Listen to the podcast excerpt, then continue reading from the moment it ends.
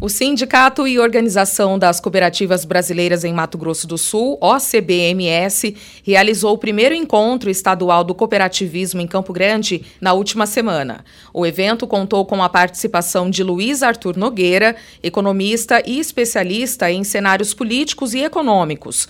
Segundo Nogueira, que também é jornalista, mesmo com a polarização política atual, as expectativas de crescimento para 2023 são positivas. O momento exige cautela e paciência para que a economia brasileira volte a crescer com média de 3,5% ao ano até 2024. Não tivesse existido o auxílio emergencial, a gente teria encolhido certamente no mínimo 8%. Neste ano, o mundo voltou ao normal dele, 3,2%, e o Brasil surpreendendo muitos analistas do mercado financeiro, está encerrando o ano com um crescimento perto de 3%, 2,8%.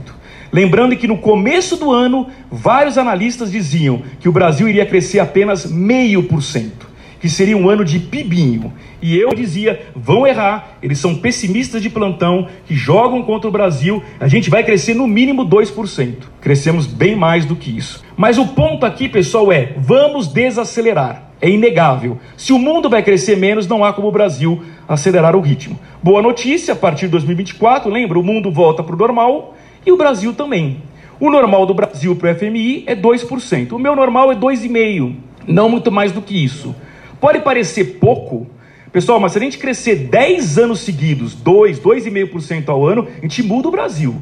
Outro palestrante no evento foi o professor Eduardo Damião da Silva, especialista em estratégia competitiva e corporativa, planejamento estratégico, desenvolvimento de cenários, governança e compliance. Na visão do docente, ainda é cedo para diagnosticar os efeitos da mudança de governo, especialmente no contexto do cooperativismo. Ainda há muitas incertezas, né? É, então a expectativa é que as conquistas que foram realizadas até esse momento elas sejam preservadas e que realmente o Brasil possa continuar crescendo, continuar se desenvolvendo, valorizando o trabalho, o trabalho sério daqueles que produzem, né? E que esses possam continuar gerando riqueza.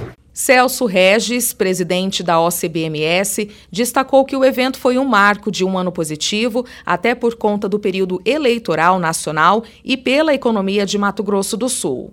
Primeiro, pelas enormes expectativas que a gente está passando, por processo eleitoral que nós tivemos em todos os níveis no Brasil, né, pelas questões da economia, mas em especial por tudo aquilo que as cooperativas fizeram para o desenvolvimento das comunidades do nosso estado.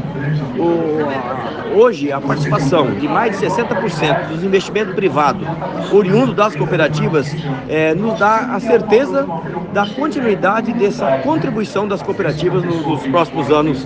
Né? E como foi dito aqui pelo economista Arthur Nogueira, o cooperativismo é maior que qualquer governo. Nós não temos que ter é, nenhum, nenhum medo, é arregaçar as mangas e trabalhar como foi mostrado aqui. Mais informações sobre o evento você confere no nosso portal.